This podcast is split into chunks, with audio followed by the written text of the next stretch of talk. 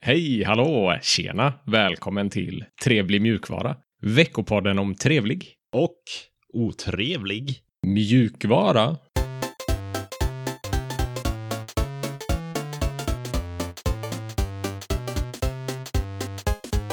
Mitt namn är Sebastian och med mig har jag Alex. Tjena, tjena. Hallå, Hur är läget? det är bra. Det frågar vi varandra varje vecka och det är alltid bra. Ja, men man måste ju ha den. Man måste ju ha det perspektivet. Ja, det är helt rätt. Jag gillar det. Vad har du hittat på senaste veckan? Det brukar vi också fråga varandra. Jag är nyfiken. Ja, det har inte hänt så mycket spännande egentligen. Det har varit mycket jobb och eh, inte så mycket annat. Eh, städat hemma och hållit på. Ja. En vanlig Kul! sketen vecka. Ja, Vet, Man ungefär. behöver sådana också ibland. Vad eh, ska vi prata om det här eh, avsnittet? Ja, denna veckan har vi två lite större nyheter och sedan har vi vårt eh, nya kort och gott segment där vi har en himla massa saker att gå igenom. Det har hänt mycket den här veckan. Ja, jag har nog aldrig sett så mycket grejer i en avsnittsbeskrivning innan. Nej, den är riktigt lång. Med den. Ja, Sen är det trevlighet och så lite metadiskussioner. Vi har haft lite spännande diskussioner och happenings i vårt community. spännande. Men först, nyheter.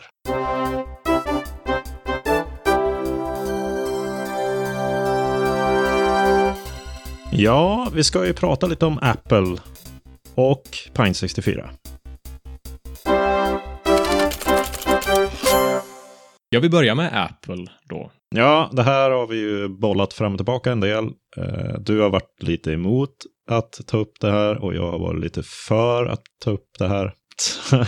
jag Ja. vet inte. Vad vi, vi landar väl i att vi kanske får... Ja, man får ju prata om det med en liten brasklapp att det här är en eh, kontroversiell eh, nyhet och att den eh, håller på att utvecklas fortfarande. Ja, det gör den. Det är mycket diskussioner fram och tillbaka och jag önskar att jag kunde allt och kunde säga vad som stämmer och vad som inte stämmer. Eh, Men det f- finns ju olika synsätt på det här. Vissa tycker att det är på ett sätt och andra tycker att det är på ett annat sätt.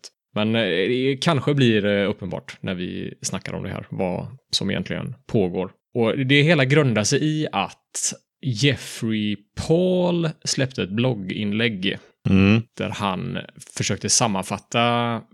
Hela diskussionen började på Twitter, tror jag, någon säkerhetsexpert där som postade lite information om Apples nya operativsystem, Big Sur. Har du hört talas om det? Ja, det, det har man ju. Och det påstods att Big Sur spionerar på sina användare i princip.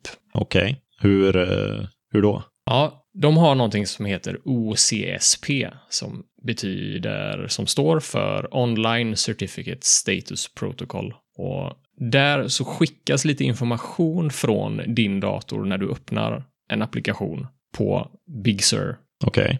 till Apples servrar. Och anledningen till att det görs är att Apple vill kunna verifiera att utvecklaren som har gjort de här servrarna inte är blockad hos Apple. Apple har ju ett sl- ett slutet eh, ekosystem där de vill ha full kontroll över vilka appar som körs eller kan köras på din dator. Ja. Och Apples server som skulle ta emot de här OCSP-requestsen var väldigt långsam den 12 eller 11 november. Jag är lite osäker på exakta datumet här. Och det Just det. gjorde att eh, användare på Big Sur inte kunde öppna sina appar om de var anslutna till internet. Aha. Så då Okej. började ju folk undersöka vad kan det här bero på. Och då beror det på vadå? Ja, det berodde ju på att den inte fick kontakt med den här Apple-servern då. Men den visste om att den hade internet så att den försökte. Exakt, exakt. Och den failade inte eh, på ett bra sätt, utan den failade genom att apparna inte gick att öppna.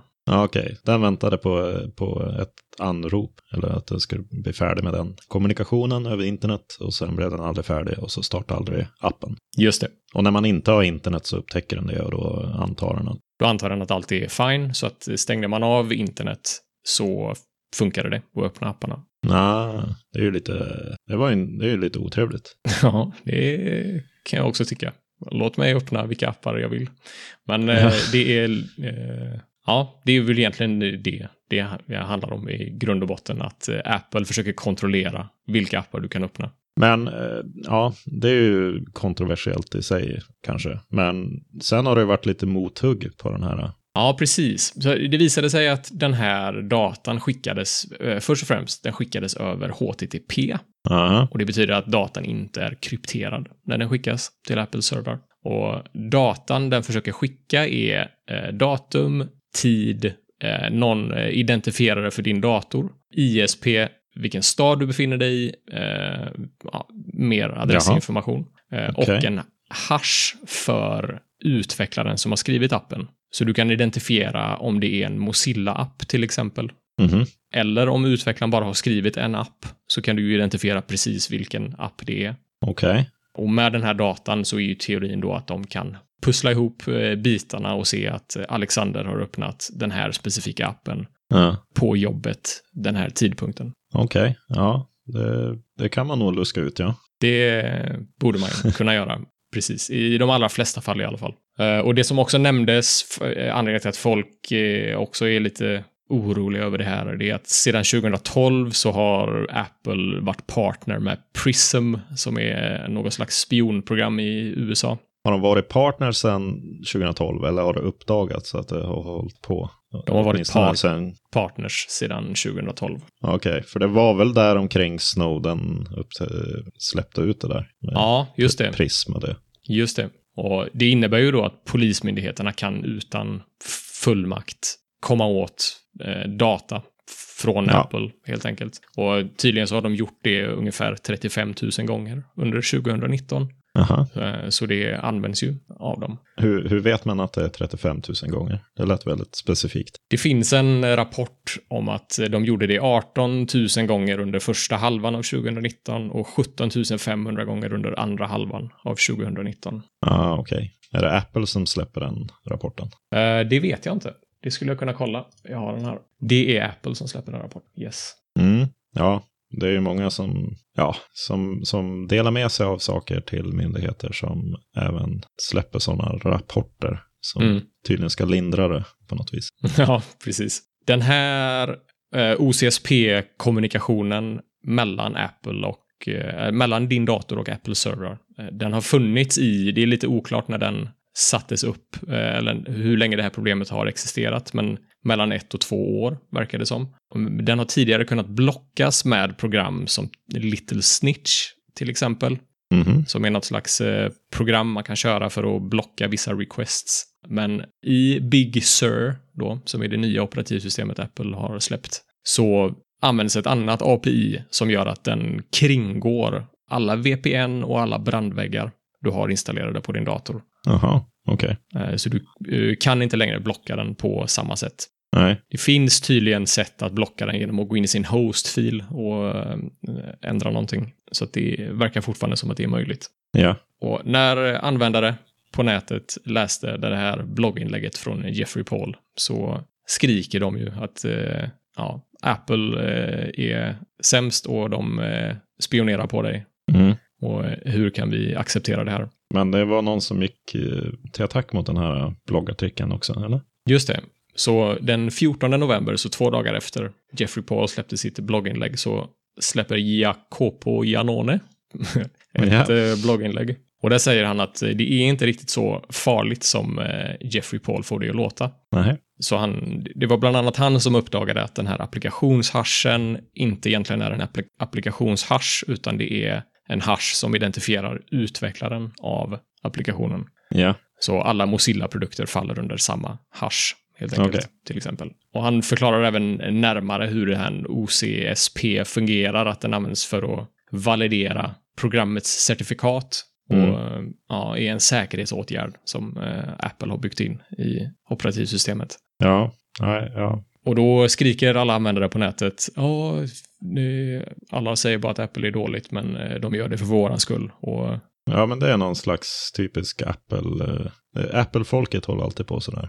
ja, De, gör det, de gör bara det som är bra för oss. Ja, precis. Ja, det kan ligga någon viss eh, sanning i det, eh, i, tror jag också. I, ja, i, i viss mån.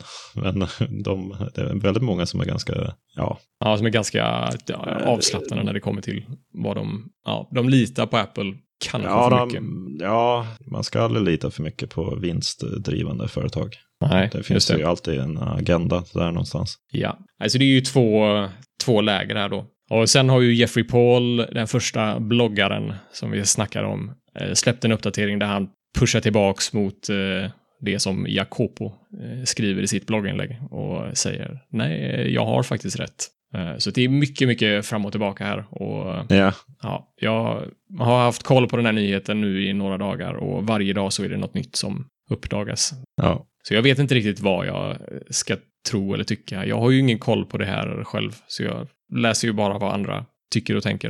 Eh, Så man får ju fokusera på vad faktan är, antar jag, och ja. ha lite is i magen tills det kristalliserar sig, det här. Ja, Apple profilerar sig ju ganska mycket kring eh, sekretess och sånt. Så det var ju lite förvånande kanske. Sen förstår jag ju det här. eh, Det är ju lite deras stil att de ska ha fullständig kontroll och kunna stänga av appar från utvecklare som inte är okej då på deras Mm. plattformar. Det, jag kan förstå det, även om jag inte tycker att det är optimalt. Eh, jag gillar inte den affärsmodellen, om man ska formulera det på det viset. Men eh, ja, nej, det var lite onödig metadata där.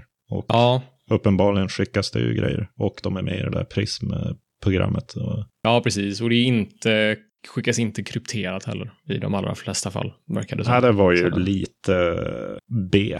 Ja, det är lite slappt i, i, i dagens samhälle. Mm. kan jag tycka. Apple har eh, faktiskt postat en, eh, en kommentar, antagligen på grund av det här blogginlägget, eller de här blogginläggen. Och de har lovat att ta bort IP-loggarna som de sparar.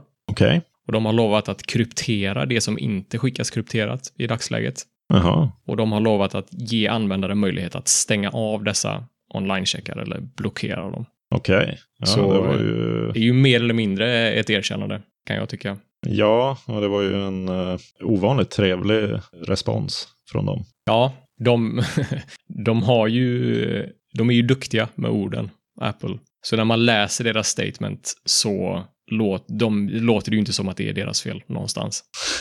Nej. Eh, men eh, ja, det, de här punkterna är eh, liksom kruxet i, i det de lovar, helt enkelt. Ja. Men jag uppmanar folk att själva läsa de här blogginläggen, för att dels så har de uppdaterats varje dag nu de senaste fyra dagarna. Mm. Och dels så kanske jag har missförstått någonting. Ja. Eh, Så att eh, ta inte mitt ord för det, undersök själv om du är nyfiken på det här. Om- ja. Jag, jag läste ju lite grann av den här Sneaks eh, blogg. Vad hette han? Eh, Jeffrey Paul, just det. Ja, jag tyckte den var eh, väldigt intressant ur ett tekniskt pe- perspektiv. Mm. Och eh, han tar ju upp även lite andra, lite historia kring andra tjänster som håller på Just det. eh, från, från Apple med iMessage och sådär. Så det eh, var intressant läsning. Mm. Ja, det är det verkligen. Eh, Båda de här artiklarna är bra och det finns bra diskussioner på Reddit också, eh, eller på Hacker News eller andra forum på nätet där eh, användare och folk tycker och tänker. Mm. Spännande. Vi får följa det. Det lär Ja. väl hända mer. Det lär det göra.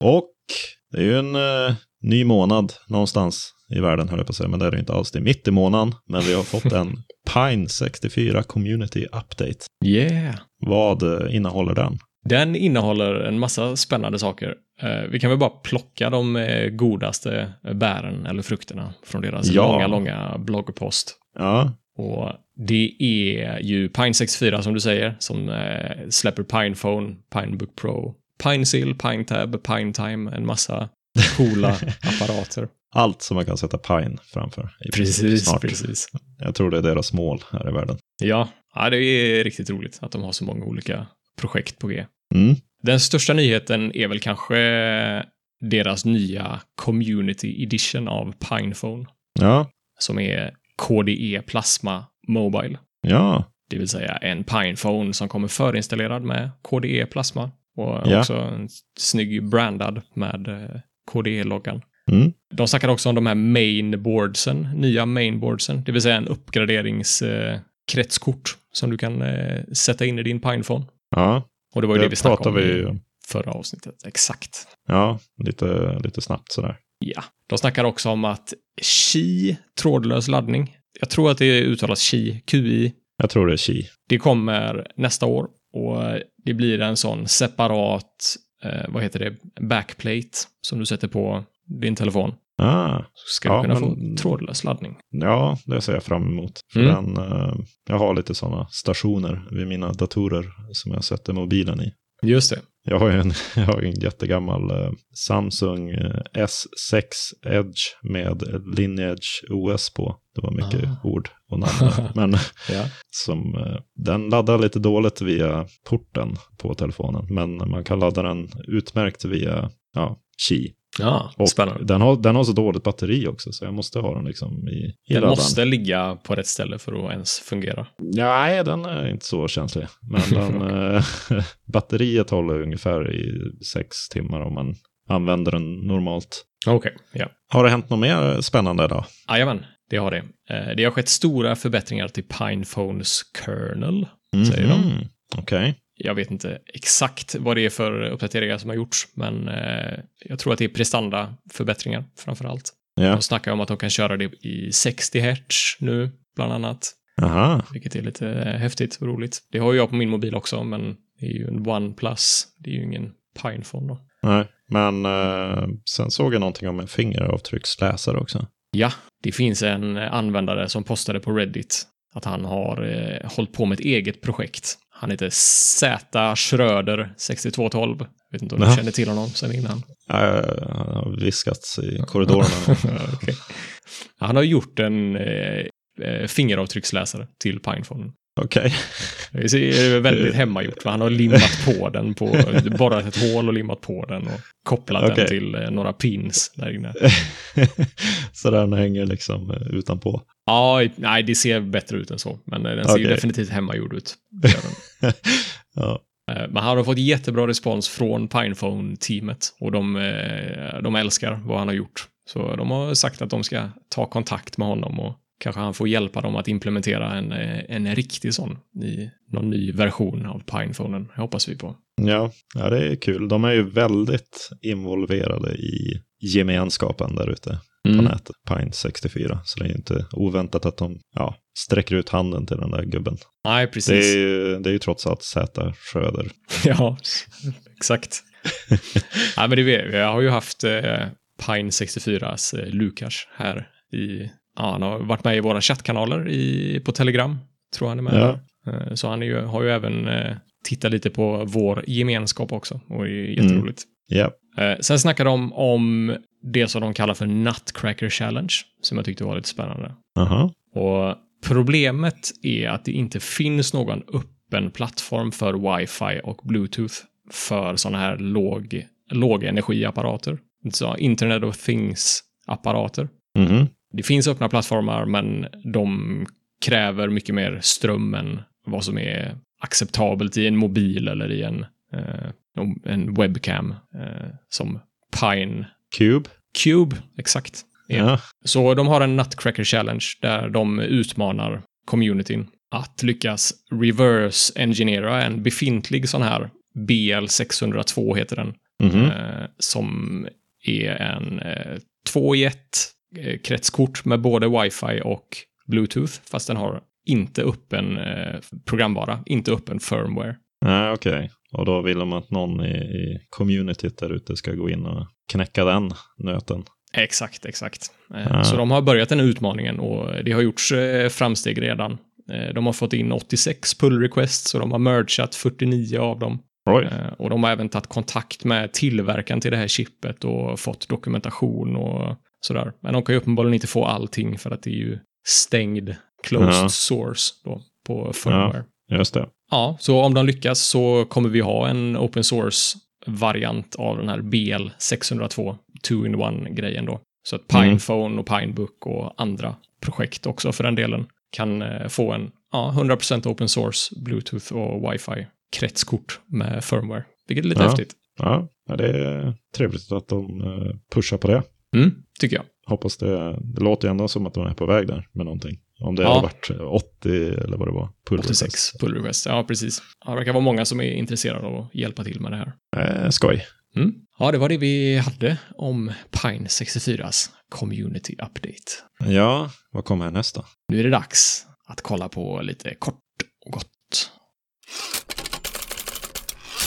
YouTube DL är tillbaka på GitHub Ja, vi har ju pratat om senaste två avsnitten som otrevlighet att Youtube DL har blivit nedstängd. Mm. Och nu är den tillbaka igen. Och det finns lite mera officiella svar från GitHub. Men eh, först tänkte jag bara ta upp ett litet fint brev som EFF skrev. Och det är ju Electronic Frontier Foundation. Mm. Och vi har länkat det i avsnittsbeskrivningen. Men eh, ja, de skickar egentligen ett brev till GitHub och förklarar att det här inte är något som bryter mot upphovsrättslagarna. Och gjorde lite roliga referenser till eh, Sagan om ringen mm, där i också tydligen. Okej. I det där brevet så tog de bland annat upp att eh, Youtubes rullande nummer är någonting man behöver skriva tester för i eh, sådana här verktyg som Youtube DL. Och det är inget hemligt i sig det där. Och det är någonting man kan med vilken webbläsare som helst egentligen ta fram hur det fungerar.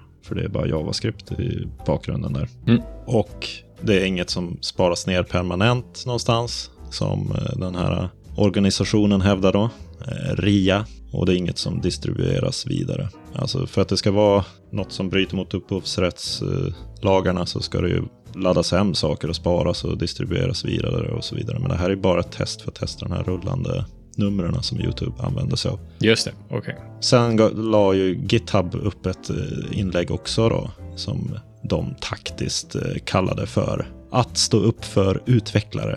Youtube DL är tillbaka. Oh my god. Ja, ja. Okej. Och där går de ju igenom lite grann om vad som gick fel. Bland annat så ville man ju inte bryta mot lagen där initialt. Och man får många sådana här DMCA-begäran som inte går igenom. Men det här stack ut då de här RIA hävdade att Youtube DL gjorde vissa akrobatiska manövrar för att komma runt vissa försvarsmekanismer på Youtube. Men det är ju helt fel. Mm.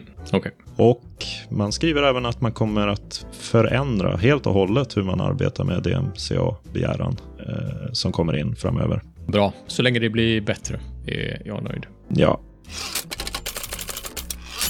System 76 rea. Ja, System 76 är ju en hårdvarutillverkare som gör laptops och desktopdatorer med Linux förinstallerat. Ja, de gör väl även den här Pop OS också. Just det, precis. Deras egen Linux-distribution. Mm. De har 15-årsjubileum nu. Så fram Oh. till den 4 januari nästa år så har de eh, rea, jubileumsrea. Så man kan få Okej. mellan 50 och 150 dollars rabatt på laptops, laptops och desktops. Ja. Och du kan till och med få ännu mer rabatt, för ju dyrare dator du köper, desto mer rabatt får du. Så ju mer du uppgraderar din eh, konfiguration, desto mer rabatt får du. Så upp till Ja. eh, 1268 dollar, tror jag. ja. Och man får dessutom en pin, en jubileumspin, om man beställer från dem nu under den här jubileumsrean.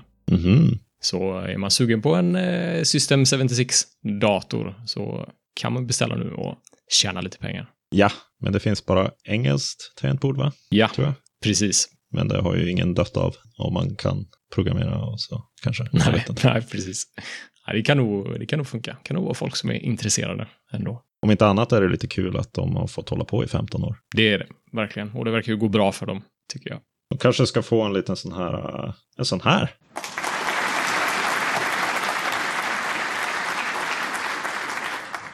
Skoj! Snyggt. Foss North 2020, del 2. Ja, precis. Det är Bitin. Tack för det tipset.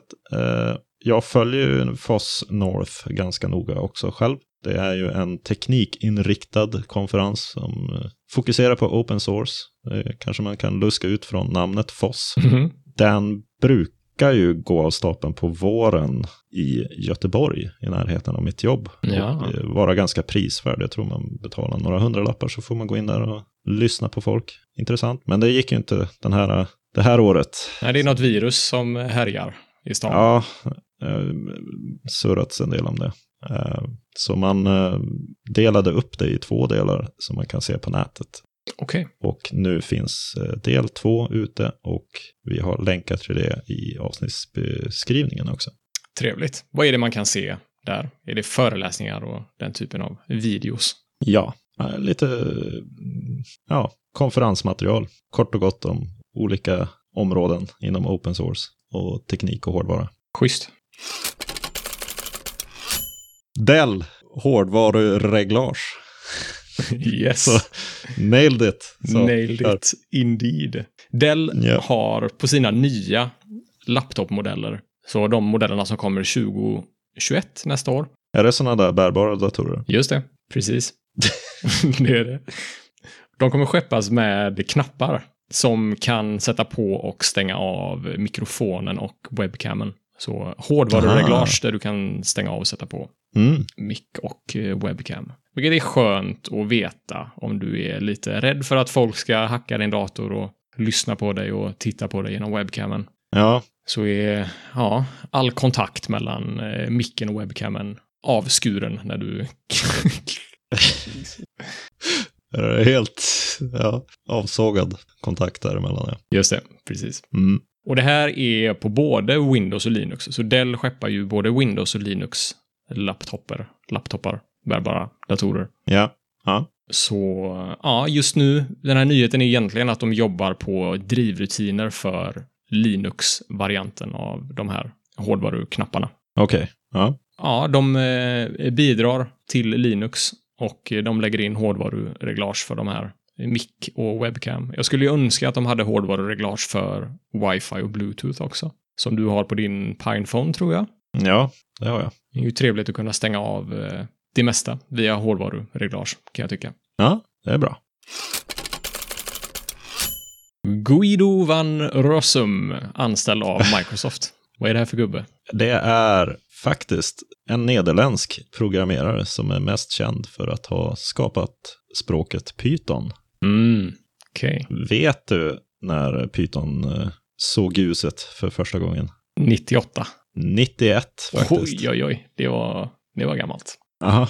Och han är även känd för att ha varit Pythons välvilliga diktator för livet. Ja. Eller benevolent dictator for life. Just det. Fram till 2018 då han faktiskt tröttnade på den rollen och gick i pension. Ja. Men på Twitter så har han nu annonserat att jag har bestämt mig för att det var tråkigt att gå i pension och har gått med i utvecklingsavdelningen på Microsoft. För att göra vad då? Ja, det är för många alternativ att säga. Men jag kommer att göra det bättre att använda Python och inte bara på Windows. Det finns massor av öppen källkod här. Håll utkik. Yes, snyggt. Det ser vi fram emot. Ja, det är Eh, intressant ändå att de haffade honom. Ja, stor eh, spelare. Det är väl bra med att ha lite namn under bältet eller något. Ja, det, Kanske. det ser ju bra ut. Rent PR-mässigt, kan jag tro. Han är 64 år gammal, så eh, han var ju nära pensionen ändå. Ja, Just det. Han kanske var lite trött på det. Ja, han har mer att ge. Ja, det är kul, men det är ju så man håller sig i liv. Man får jobba vidare helt enkelt. Ja. Det är någonting man tycker är roligt bara. Just det. Bra tips från Trevlig mjukvara om att hålla, hålla sig i liv. yes. Ja. Dolphin får eh, telemetri Ja, det stämmer. Och det är ju plasmas, ja, eh, kanske inte är plasmas standard, men det brukar vara den som är standard när man installerar plasma. Då får man Dolphin som filhanterare. Just det, exakt. Och det är den jag kör. Tycker att den eh, funkar jättebra. Eh, Ja. Och när man hör ordet telemetri så, Ja, det, är, det går ju någon slags kår i ryggraden. ja, det gör ju det. Det som är bra med den här är att den är opt-in, som självklart all telemetri ska vara. Ja. Det vill säga, den är inte på som standard, men eh, vill du så kan du gå in i inställningarna och klicka i den här telemetrin. Mm. Den kommer i nästa version av Dolphin. Och telemetridatan som kommer skickas är bland annat versionsnummer av Dolphin. Eh, lite info om ditt operativsystem. Hur många gånger Dolphin startas. Vilken Qt-version? Qt-version? Qt-version? Tror man säger cute. Qt-version du har. Eh, antal skärmar, eh, upplösning, eh, lite mer. Men det här var ju Det minns lite, eh, ja, det är lite konstigt. Det finns ju eh, annan telemetriteknik i operativsystemen som skickar samma sak. Just det, Tycker jag. inbyggt i plasma finns också telemetri. Ja, jag förstår inte riktigt varför det blir det dubbla skickas det åt olika håll då eller? Ja, jag vet inte. Jag gissar väl att Dolphin är ett annat projekt som inte är hårt knutet till eh, plasma. Så de kanske vill ha Ja. sin egen telemetri. Ja, eh, kanske vi får ta och titta närmare på någon gång. Ja, du ser, du blir, du blir misstänk misstänksam nu. Det, Räcker det inte att eh, operativsystemet skickar telemetri centralt och eh, man får välja på ett ställe vad som skickas och när? ja, men... Tänk i en, eh, i en dystopi här framöver när alla appar ska skicka telemetri. Ja, är inte det nästan att föredra? Då kan du välja vilka appar som du vill dela med dig data för. Men tänk vad jobbigt att gå in i, ja du har din eh, bildvisare som du ska gå in i och ändra och sen Ja. har du din eh, Firefox som du ska in och ändra i och sen har du din Telegram och din eh, Steam. Det var mycket proprietära Förslag ja, men där. alla, andra, alla andra program man har. Det blir ju väldigt mycket och eh, lite, till slut kommer de ju att ha telemetri på telemetri. Hur många har aktiverat telemetri? det, det har faktiskt redan Ubuntu. Alltså, okej. Ja, ja. ja. Ja. ja, men de täcker ju, de täcker ju eh, användare som kör Dolphin utan plasma. Eh, Ja, de det är täcker sant. också lite extra information misstänker jag, så att hur många gånger Dolphin startas tror jag inte är en del av plasmas telemetri till exempel. Så den blir lite mer skräddarsydd. ja men det finns ju i Ubuntu så finns det ju telemetri på något vis, vilka paket man har installerade. Och vad händer om man kör Kubuntu då? Och eh, då får man skicka både den telemetrin och Ku- Plasma och Dolphin. Eh, ja, Okej, precis. ja, jag vet inte hur jag ställer mig till det. Det är det som jag Nej. hakar upp mig på här. Den är ju som sagt opt-in, så Ja. om du inte vill så strunta i det bara. Nej, Och- då får jag sitta och tjura i mitt hörn. Ja, precis. Exakt. Ja. Det om det. ja.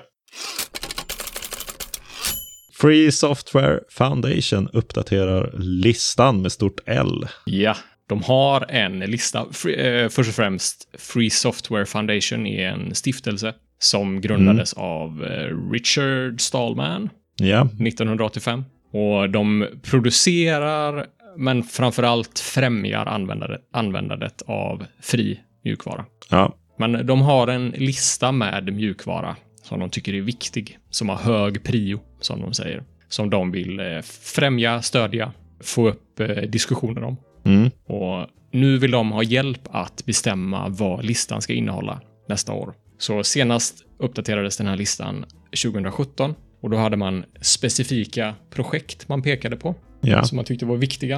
Eh, nu har man gjort om listan lite och listar istället områden med lite exempel på fri mjukvara. Okej. Eh, Så nu vill man alltså ha hjälp av communityt att bestämma vad det ska finnas för områden och eh, också mer specifikt vilka appar som är viktiga att fokusera på framöver här då. Ah.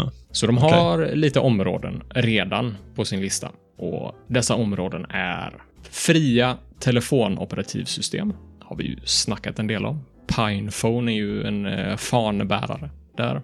Yes. Ett annat område är decentralisering, federering och self-hosting. Okej. Ja. Så där snackar vi ju projekt som Mastodon kanske till exempel. Ja, Nextcloud. Just det, precis. Högst intressant och aktuellt. Ja, Fria drivrutiner, firmware och hårdvarudesigner är ett annat område. just det. Det är ju System 76 eh, ganska bra på va? Just det, precis. Det är de. Absolut. Och Nutcracker Challenge, vi snackade om tidigare, är ju exempel på ja, fria drivrutiner eller firmware. Då. Ja. Eh, Livechatt, röst och video Ja. säger de är ett viktigt område. Det är ju superaktuellt nu i coronatider. Många använder ju proprietära stängda system som Zoom till exempel. Yes. De tycker att man ska uppmuntra underrepresenterade grupper inom mjukvaruutveckling. Ja, De nämner översättningar och fri mjukvara. just det. Och det har vi ju personer i vår gemenskap som är väldigt involverade i. Ja, det är en av de områdena som flest kan hjälpa till med tror jag. Ja, just det. Intelligenta assistenter nämner de. Det är ju intressant. Där är det ju mycket eh, kvar att göra. Jag tror det också. Det är ju mycket eh, Alexa och Siri eh, som det snackas om, men det finns ju också öppna alternativ. Ja, Jag tror att du har snackat om Mycroft till exempel. ja. Den har ju inte riktigt nått fram än och eh, det finns ju mycket pusselbitar kvar att lösa. Just det. Men eh, ja, det finns ju ett gäng där ute som är intressanta. Ja, de vill också främja eh, GNU och Linux-distributioner helt utan proprietär mjukvara. Ja, Ja, men eh, ja, i det stora hela tycker jag det låter som jättebra områden som de har som förslag här. Men det är Ja. kanske är något de har missat. Så här har man chansen att eh, få göra sin röst hörd. ja, och det är ju bra att de räcker ut handen och försöker få in lite feedback på de där listorna. Ja. Ska vi ta och titta på något eh, lite trevligare kanske? Ja, spännande.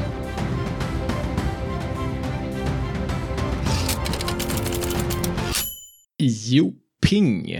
Ja, Jopping. jag tror man uttalar det Jopping. Man gör Men, det? eh, Okej. Nej, nej jag bara skojar. Ja, det det är är- nog IO-ping. Okej, okej. IO-ping. Ja, eh, berätta. Vad är det för någonting? Har du någonsin känt ett behov när du sitter i båten att hmm, jag undrar hur det skulle se ut om jag kunde köra ping mot min hårddisk? Eh, nej. Eh, Nej. Jag försöker smälta konceptet. Ping gör man ju mot en, eh, en server eller en annan klient för att få något slags svar tillbaka, se om den är online helt enkelt. Ja, ja. Här är det ju outputen från det här programmet ser snarlik ut, det vanliga ping-kommandot. Okej. Och man kan ange en, eh, en sökväg i, på hårddisken för att testa hur snabbt eh, svarar den egentligen. Jaha. Och det här fungerar på GNU snedstreck Linux, GNU snedstreck HURD, HURD, som är GNUs eh, ständigt under utveckling eh, operativsystem som de hå- håller på med. Okej. Windows, OS X står det här, men jag tror de menar Mac OS. Ja. FreeBSD, Dragonfly BSD, OpenBSD, ja, den fungerar på många ställen. Ja. Och den var 0,02 megabyte stor när jag installerade den. Det var Så litet. Ja, så det är ett intressant program. Jag kunde ju snabbt och enkelt jämföra mina hårddiskar här på mina olika datorer och mina enkortsdatorer och sådär. Och så det du jämför är hastigheten. Svarstiderna egentligen. Typ. svarstiderna. Okej. Hur snabbt kan man få svar från hårddisken? Typ. Ah, ja, okej. Men det är, det är ett kul verktyg, ett kul eh, litet program som eh, faktiskt återspeglar den bilden jag har av hastigheterna på mina saker. Ja, Och det är väl bara att installera, det är ju 0,02 megabyte. just Så- det. Ja, det är spännande. Det ska jag testa. Jag har ju en eh, NVMe-disk och en eh, Solid State SSD. Mm. En SATA-disk. Ja, just det. Ja, du borde ta, testa det. Ja, det får jag göra. Bra tips. Mm. Ja, nu är det dags. Blicka inåt lite. Ja, det gör vi. Vad har vi snackat om i vårt community den här veckan? Ja, det har varit lite eh, uppe på tapeten igen det här med att vi endast har en telegramchatt. Ja, Och eh, det är någonting jag gärna eh, se- ser att vi löser så småningom. mm. Frågan är hur och eh, när. just det. Precis. Frågan är inte om, utan vi kommer ju att vilja göra det. Ja, det finns ju uppenbarligen. Det var ju f- flera på Mastodon som skrev att de var intresserade av en alternativ klient där för att chatta med gemenskapen. Ja, så det får vi titta på hur vi gör det, om vi ska konvertera det till någon slags utmaning. För det verkar ju ge resultat åtminstone. Ja, just det. Precis. Ja, det skulle vi kunna göra. Absolut. Ja, Ja, men det finns ju ambitioner där. Definitivt.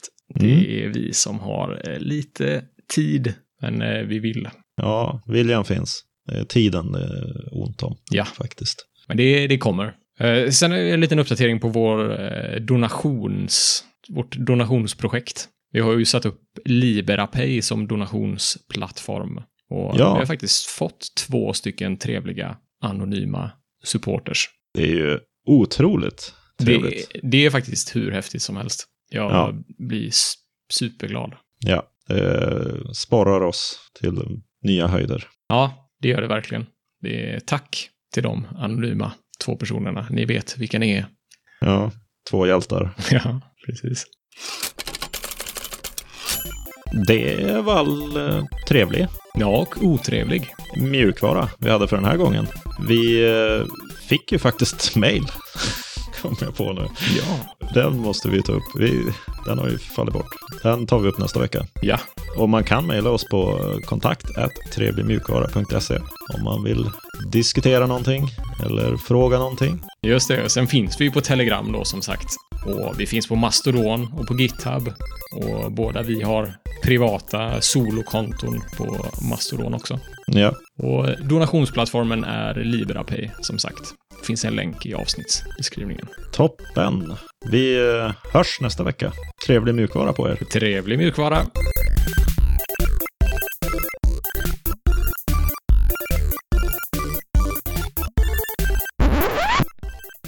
Dell dödar eh, knappar. Ja, jag kallar det för kill switches, men du accepterar inte min eh, engelska. Nej, det är ju en svensk. Död, Klart. ja, vad heter det då? Död man, dödmans hand. eh, Nej, det är det ju inte heller. Ska inte spränga datorn. Dell eh, dödsknappar. Ja, Ja, ja men det är, Det det finns är säkert någon hår, bättre nej, men hår, översättning. hårdvarureglage kanske. Hår- Hårdvaruknappar. där, där satt den. Okej. Du vi kör har den då. ju Eller vi... Okej.